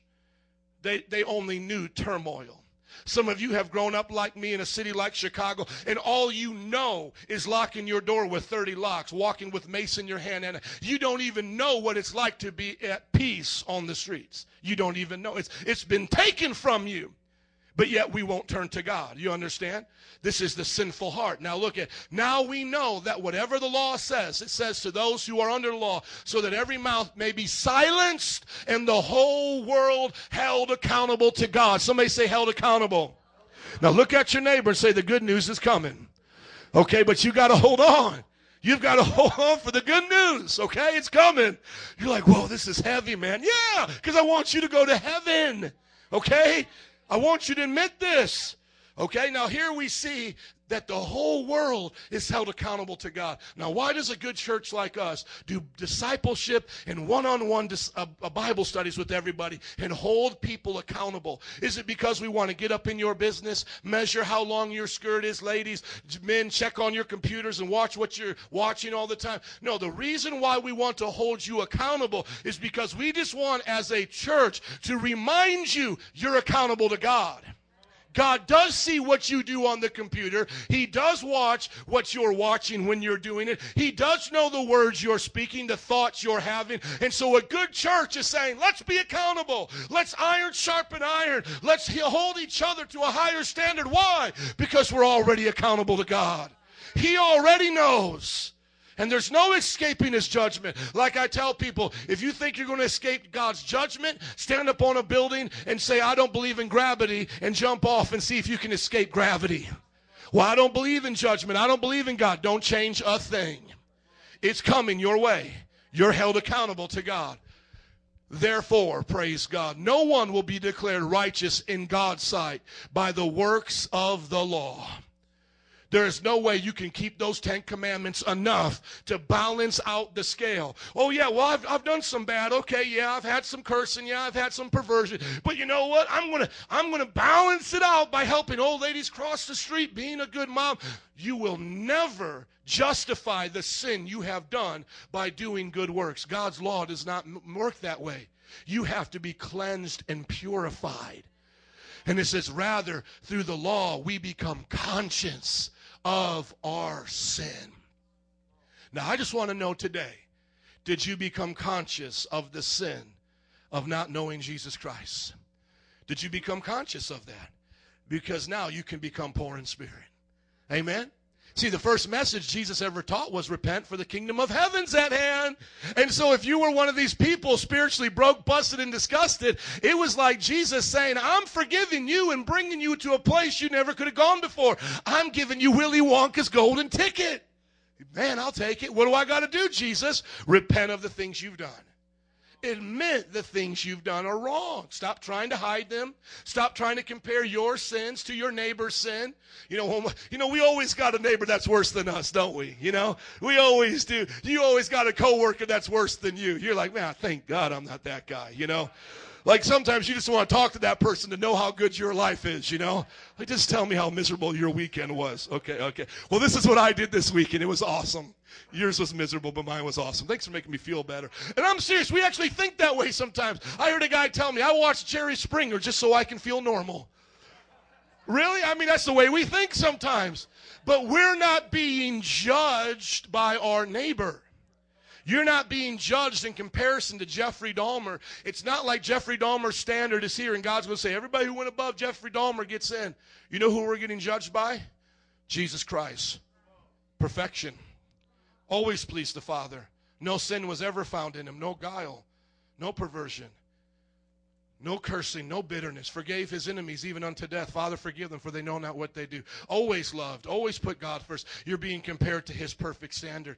That's why he died for you, so that his salvation that he purchased could be given to you. His righteousness could be exchanged for your wickedness. That's what it means to say, I'm poor in spirit, but now I get the kingdom of heaven. I admit that I'm nothing, but Christ is everything. Please go back to the notes as we just correct a few more false views and then we get even more into the good part. But how many can already sense the good is coming? Amen? Jesus. Sometimes we falsely view then salvation like this. God makes the down payment for Jesus by, uh, from Jesus like we're buying a house, but then we have to make the monthly payments. Sometimes we think about Jesus and the purchase of salvation like he basically just went to the, you know, to the car dealer, went to the mortgage company and said, "Hey, okay, this person is jacked up. They can't save themselves. They don't have enough money to buy this car house. I died on the cross. Here's their down payment. Now put them in this house, put them in this car. And then we now think that salvation, to, to live out our salvation, is we got to work and make our monthly payments. Like Jesus got me in this place, man, but I better start working hard so I can keep this house. You know what I'm saying? I got to keep my salvation by doing all these good works. I got to keep it paying the pay the piper here, or otherwise I'm not going to keep it. That is a lie. We are not saved by good works. We're not kept saved by good works, and we don't get to go to heaven by good works. It's at the start by grace through Jesus Christ through faith. It's in between by grace through faith in Jesus Christ, and it is completed your salvation by grace through faith in Jesus Christ. From beginning to end, everything in between is Jesus. Jesus. It's His merit, it's His goodness that gives us salvation. Amen? And I want you to see these scriptures quickly because if you get anything from today's message, I really want you to hear this that Jesus says, You ain't got to be po, no mo. His riches will be transferred to your poverty. Praise God. Let's look at it. It may sound too good to be true, as Pastor Adam preached in one of our conferences, but it's not too good to be true. It's amazing. It is unheard of. Yes, it is miraculous, but it's God's promise to us. That's what makes him a good God. A good God. 2 Corinthians 8 9. If you're there, say I'm there. Okay, you're waiting for the screen like me, but come on, work your Bible. 2 Corinthians 8 9. All right, we got one person. Amen. Help me preach, Joselito. You're awesome. Yeah. Second, he's like, yeah, I'm pretty awesome. Second Corinthians 8 9.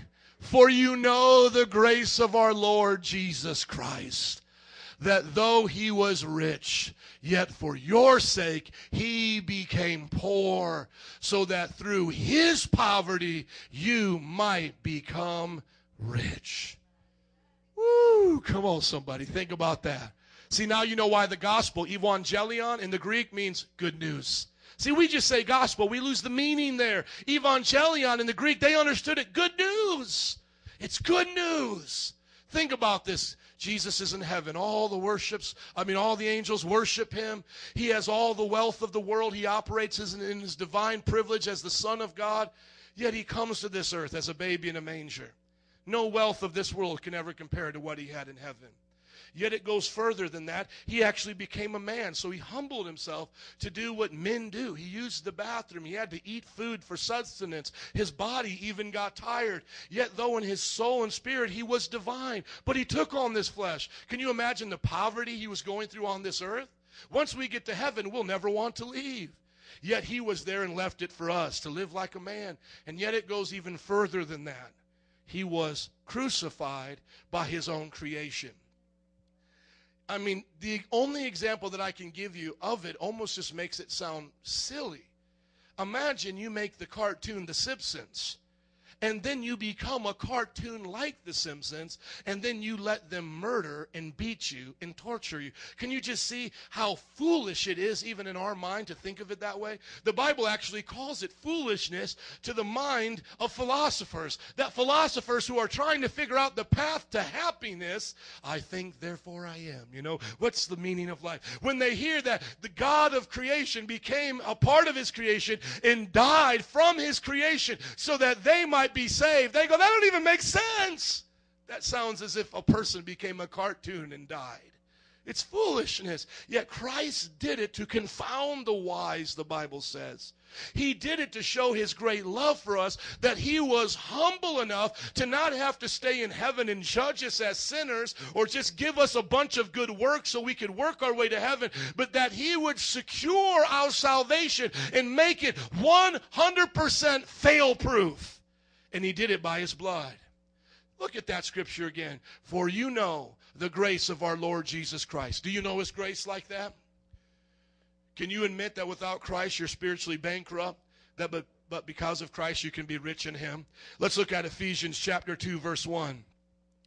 Ephesians chapter 2 verse 1. By the way, these three passages I'm going to read are all from Paul and then Hebrews. We don't know which author it is, probably a companion of Paul or a compilation of his sermons. But I want you to see these. Like I said, this is one of the most important things you can see today in the message. It's always by Jesus. It's always by grace.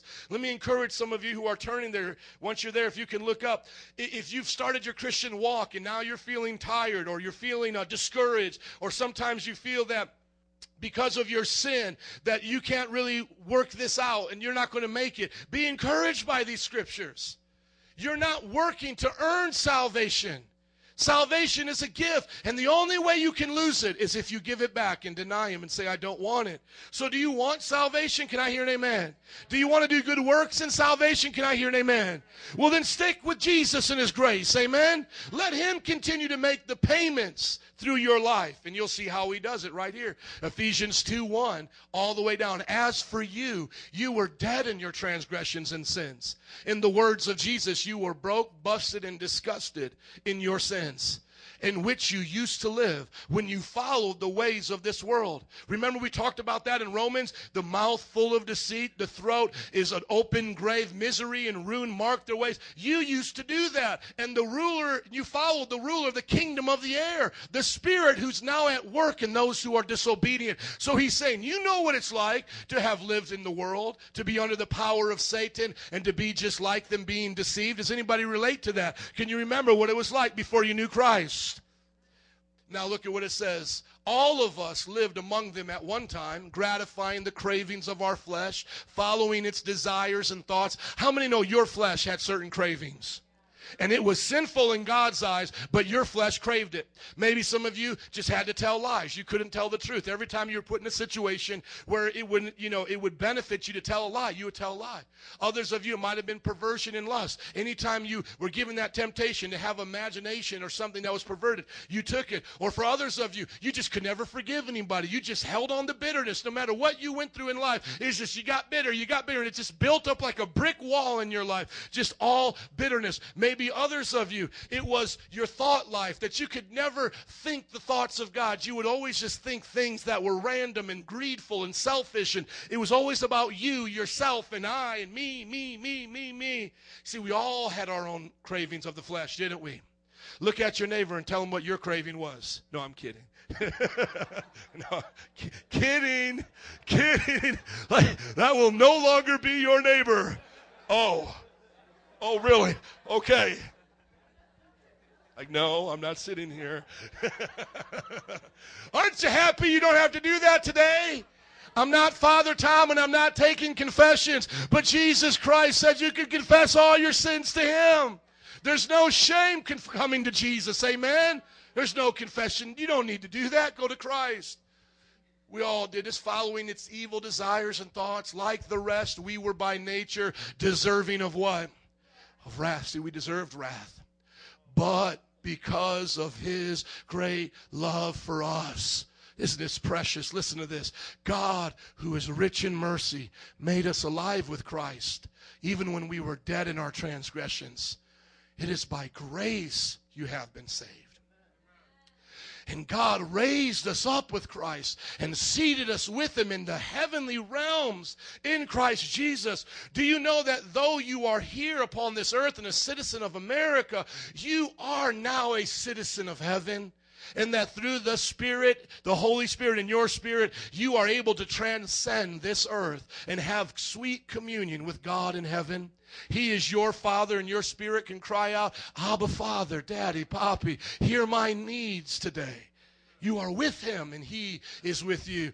In order, why did he do all this? In order that in the coming ages he can show the incomparable riches of his grace expressed in his kindness to us in Christ Jesus. Do you know on Judgment Day, when people are sentenced to hell because they rejected God, their last image they're going to see is the bride of Christ being glorified in God's presence.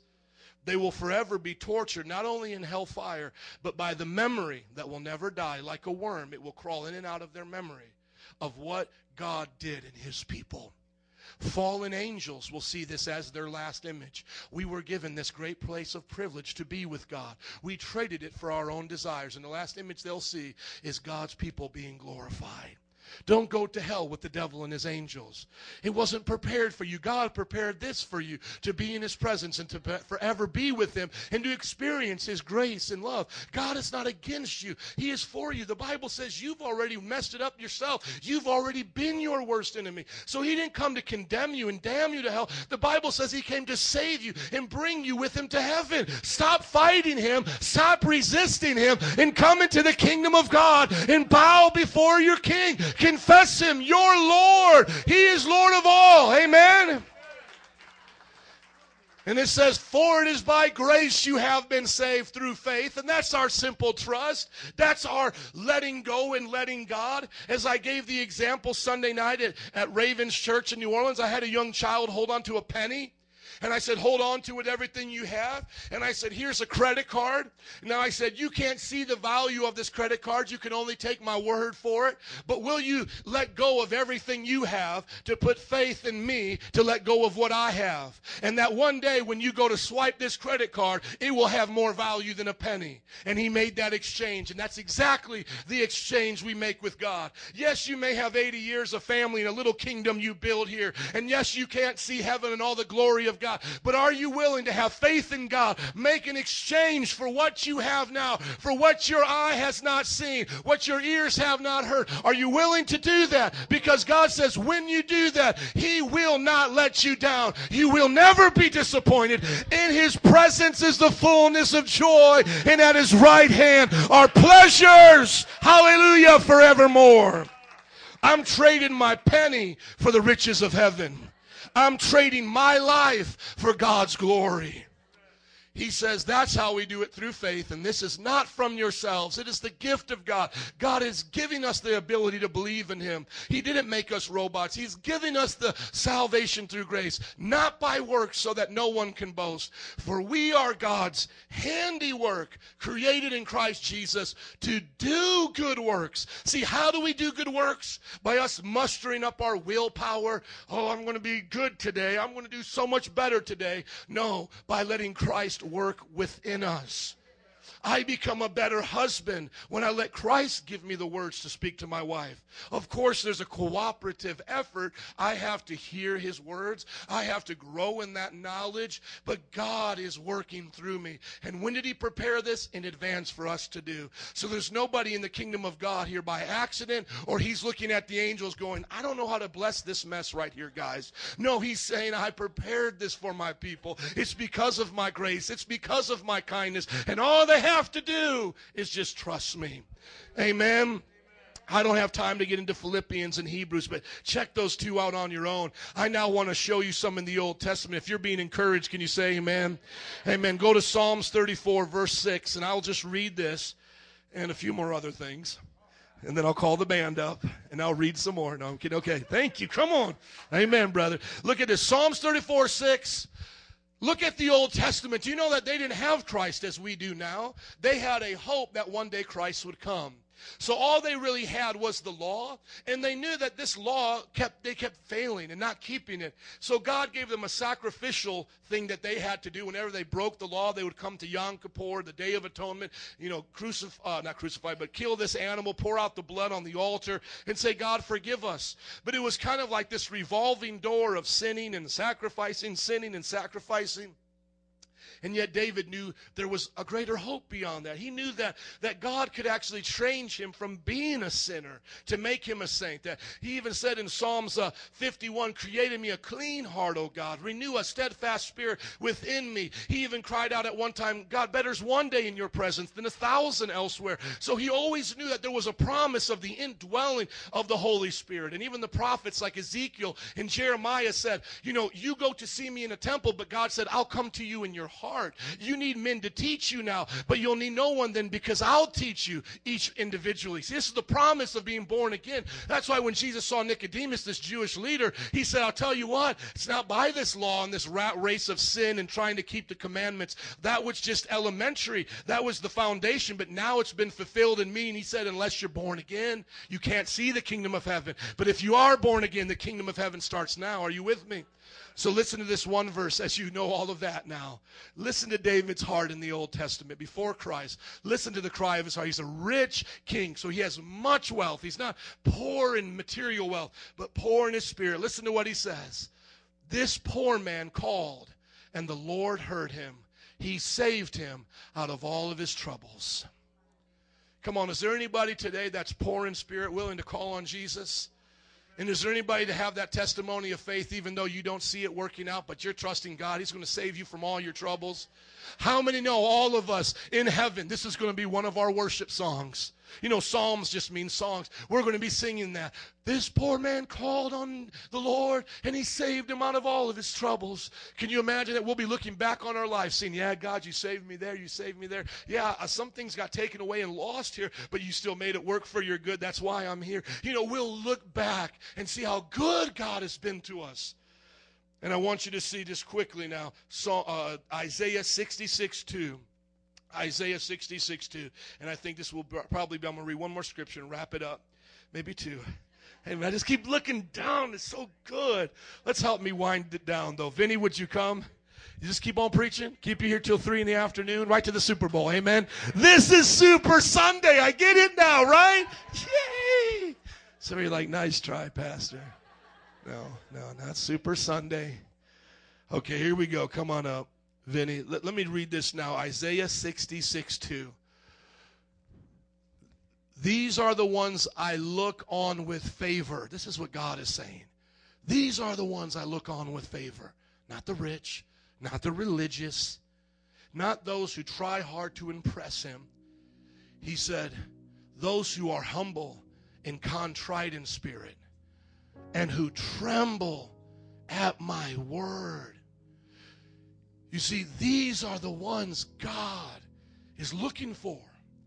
And as you get into the Beatitudes, remember that it's bookends. The first one and the last one tell you what it's really all about. The first one says you come in poor and you leave rich. And the last one says you're going to suffer for this, but be of good courage because the kingdom of heaven's worth it. See, you're going to learn next week blessed are those who mourn because they're comforted. Blessed are those who come with their sorrows to Jesus because they're comforted. Because now you're living with that mentality. I don't have it, but God does. Blessed are the meek, for they inherit the earth. See, we're not trying to take it over like Genghis Khan. We're coming to Christ on our knees because He already owns it. Are you with me? Blessed are those who hunger and thirst for righteousness, for they will be filled. If you're already full, you're not going to eat. But if you know you're hungry, you'll eat what's put before you. If you get so full on entertainment and the world and money and education, and you come to this church with your little wee appetite, you'll be disappointed. But if you look at this world and you see it all just as a shadow of what God really has, you'll come to the church, Bible, you'll come so hungry, Bible study, you'll be like, feed me with the bread of heaven. Not to say those other things are not significant, but it's only one place you can find the bread of heaven. Right? Amen? And I could go through the others, but here's two ways to live poor in spirit. Number one, admit your need for God and salvation. So there's how you start. Like, God, I, I can't save myself. I agree with Acts, uh, Romans chapter 3 that I'm a sinner. I agree with Ephesians 2 that I'm worthy of your wrath. But Lord, I'm asking for salvation. See, that's how you start. That's how you're poor in spirit. Then, when you're born again, and I know most of us here are, you accept the riches of heaven and you don't forget about God and you keep living dependent upon Him. So you don't treat God like the person who just made a down payment on your house. You know, God changed you, saved you, and now you're like, I'm good, God, I got it from here. No, you learn to live dependent upon Him. You learn to build your marriage upon Him. You just don't come to the altar and say, okay, in God we trust, now we're putting our marriage together, but God, I got it from here. No, pray and study God's Word. Let the Spirit of God be in your marriage. You know, some of you, when you were single, you were crying out for God to come and touch you and fill you. But the moment you got married and got kids, you got so busy trying to figure it all out, you hardly have time to come to the altar. You hardly have time to come to altar calls or to the Bible studies, and you forgot all about God. No, it's by God's grace you have those children. Raise them with God. And there is power in His name, and there is wisdom in His words. You'll see a change in your life. You'll see the kingdom of heaven. He's ruling and reigning through you. So, two ways admit your need for salvation and live your whole life dependent upon Him. And here in closing, the kingdom of heaven is all about the King, it's all about Jesus. We're not just going to heaven because there's streets of gold and pearly gates. We're going there because there's Jesus, our King, our Creator, our Savior, the lover of our soul. I'm in the kingdom because of a King who saved me. It's all about the King. It's all about Jesus. It's all about what God wants in your life. It's all about knowing Him and hearing His voice that at the Last Supper, when we take communion, we're doing it in remembrance of that. He said that there, doing in remembrance of me. He got down and he washed his disciples' feet.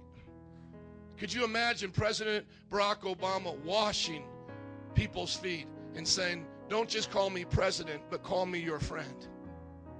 The king of all the universe washed his disciples' feet. And he says, No longer do I just call you servants, but I call you my friends.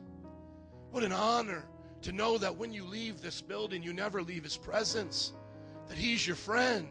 You can walk and talk with Jesus. I always tell this story about intimacy. For my friend Wayne, he traveled with this great evangelist, Joey Hip, all across the country. Miracle signs and wonders would happen. And, and just like you and I would be amazed by it, Wayne was saying, Man, how can I learn to have this power, this walk with God like this dude has? And so the, the man said, It's because I pray, I spend time with Jesus. And so uh, Wayne was so excited to go see Joey Hip pray. He, he tried to sneak into his hotel room and watch him pray. And Joey said, No, this is private, man. It's just between me and God. Uh, but Wayne got so hungry because he kept seeing the miracles happen and all this. He begged Joey to see him pray. You know, uh, how does this great man of God pray? You know, it'd almost be like with Moses. How does Moses pray? How did the disciples pray? And here he's expecting all these great prayers like, God in heaven and earth, thou is the bestest, you know, and come in thy glory. He said that his mentor, Joey, just put on some worship music and he just kind of stood in the middle of the room, the hotel room. And it was just quiet for a season, just a moment. And then he just put out his hand and he said, God, walk with me today. Take me by the hand and walk with me. The secret of intimacy is walking with Jesus. It's just hearing the whisper of his voice. It's like a mother waking up in the morning. Walk with me, Jesus. Teach me how to be a mom to these children. It's the man on his way to the work or the woman on the way to the work in the commute. Just walk with me, Jesus.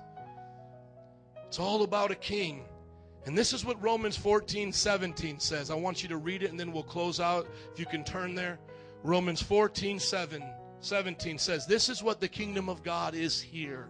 This is what we see here. This is what it's worth here. It's not promised with riches here, though you may have a blessed life with riches, but blessings more than riches. It's not promised to have no trouble, but God will deliver you from trouble. This is what you'll see when you're poor in spirit and you say, I got the kingdom. This is what you'll see. The kingdom of God, remember, just as the same as the kingdom of heaven, the kingdom of God is not a matter of eating and drinking, it's not a matter of money and jobs and all of these things, but of righteousness, peace, and joy in the Holy Spirit. Quick definitions. Righteousness is doing the right thing. The Bible says in Psalms 23, He leads me in paths of righteousness for His name's sake. Being in the kingdom of God is God will lead you in righteousness. We've been talking about that. The second thing is peace. Somebody say peace. The second thing is peace. Anybody get that? Deuce. Anyways, I don't know, maybe that's where it came from. Maybe a preacher was like righteousness and peace. And somebody was like, deuces, because it was number two. We're too spiritual for that now. My brother's playing the soft music. When soft music comes on, we're done laughing. Serious, serious time. Peace, shalom, without turmoil. Here, without turmoil. Here. Come on, somebody point here and say, without turmoil. Here. Here. It starts here. How do we go through the loss of life in peace? Because God is with us here. He's the king here. I can't control what you do and what they do, but He's the King of peace, the Prince of peace here. And then joy. Just think of joy being the greatest expression of happiness, bliss, filling your love tank full to overflowing to where you can literally say, I want no more. God has given me all that I need. I, I don't need a bigger house to have more joy. I already got it. I don't need a bigger uh, promotion, bigger job, whatever. I already have. If I get those things, that's fine. But I already have joy down here. There's an old song, Joy, Joy, Joy, Joy, down in my heart. Where? Down in my heart. Joy, joy, joy, joy, down in my heart. Down in my heart to stay. Amen. And if the devil doesn't like it, he can sit on attack. Ouch. See where we go? Come on. We need to remember those Sunday school songs. I've got joy, joy down in my heart. Where? Look at your neighbor and say, Where? And then tell him, Down in my heart. Amen. And if the devil doesn't like it, he can sit on attack. The devil didn't give you this joy. He can't take it. He can't take it from you. You got it. Amen. Let's stand up and give him a hand clap for the kingdom of heaven is here. Amen. We love you, Jesus. You're not clapping for the preacher, you're clapping for the King of Kings. Come on. We worship you, Jesus. Gracias, Senor. Hallelujah. Hallelujah. Would you just pray with me now as you're standing? Father, we thank you that we come to you poor, but we leave rich. The poor in spirit come to you, God, with nothing but poverty and wrath and sin and misery and ruin. But we leave and receive the greatest treasure of all Christ Himself. The great exchange. My sin for your righteousness, my sorrows for your joy, my wrath for your victory, my poverty for your riches. What a great exchange in the economy of God. Hallelujah. In an attitude of prayer right now. If you have not accepted Jesus either today in the opportunities you've been given or at any time in the past, would you just do so right now in your heart? No one's going to call you out or embarrass you. It's between you and your Maker right now. You know whether or not you're 100% right with God. If you're not, if there's any doubt in your heart, say, Jesus, save me. Save me as a sinner, God. Wash away my sins. Hallelujah, Jesus. Come on, saints, would you just pray that everyone here would know Jesus? God, we pray that no one leaves out here the same way that they came. We pray that all men would know you, that all people would know you. They would know the goodness of your kingdom. They would know the riches of your grace. They would know, God, the miracle of your kindness.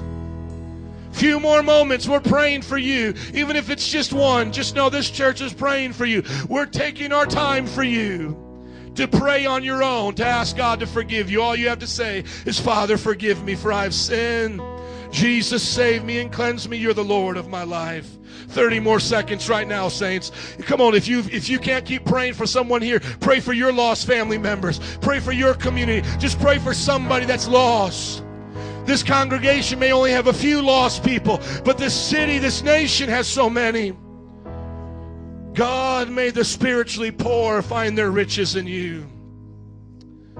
Take their attention off of the deception of the devil and the pleasures of this world and let them see who they really are and let them see who you really are.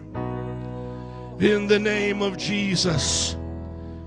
And now, as altar workers come, if you are in the kingdom, but you want to experience a greater depth of righteousness and peace and joy in an bountiful way, in an abounding way, would you just raise your hands with me, saints? Come on, children of the God Most High, and would you just call out to the Lord, your Father, for what you need today? If you need to walk right and get some things straight on your path and you're calling out for righteousness, just do it now. If as a Christian you need to repent of things, do it now with your hands raised. If you need peace in your life, if you're facing a storm that's so much greater than you and you need the inner tranquility of God, would you release that pain, those problems to Him right now? Come on, peace. Peace be still in your heart. May you know the peace that passes all understanding. May it guard your heart and your mind today. And for those that need joy, hallelujah, joy like a river flooding your soul, just raise your hands and say, Fill me, Jesus. Take away depression, take away sadness, take away sorrow and fill me with your joy. Fill me with your happiness. Fill me with your bliss. Hallelujah. All of us should be praying for something right now. Come on, before we leave out of here today, would you pray a few more moments? Worship band, would you just sing this simple chorus? Blessed are the poor in spirit, for theirs is the kingdom of heaven. Just sing that as we pray right now. Come on. Jesus. Jesus. Come on, just sing it out and pray. Let us join together in his kingdom.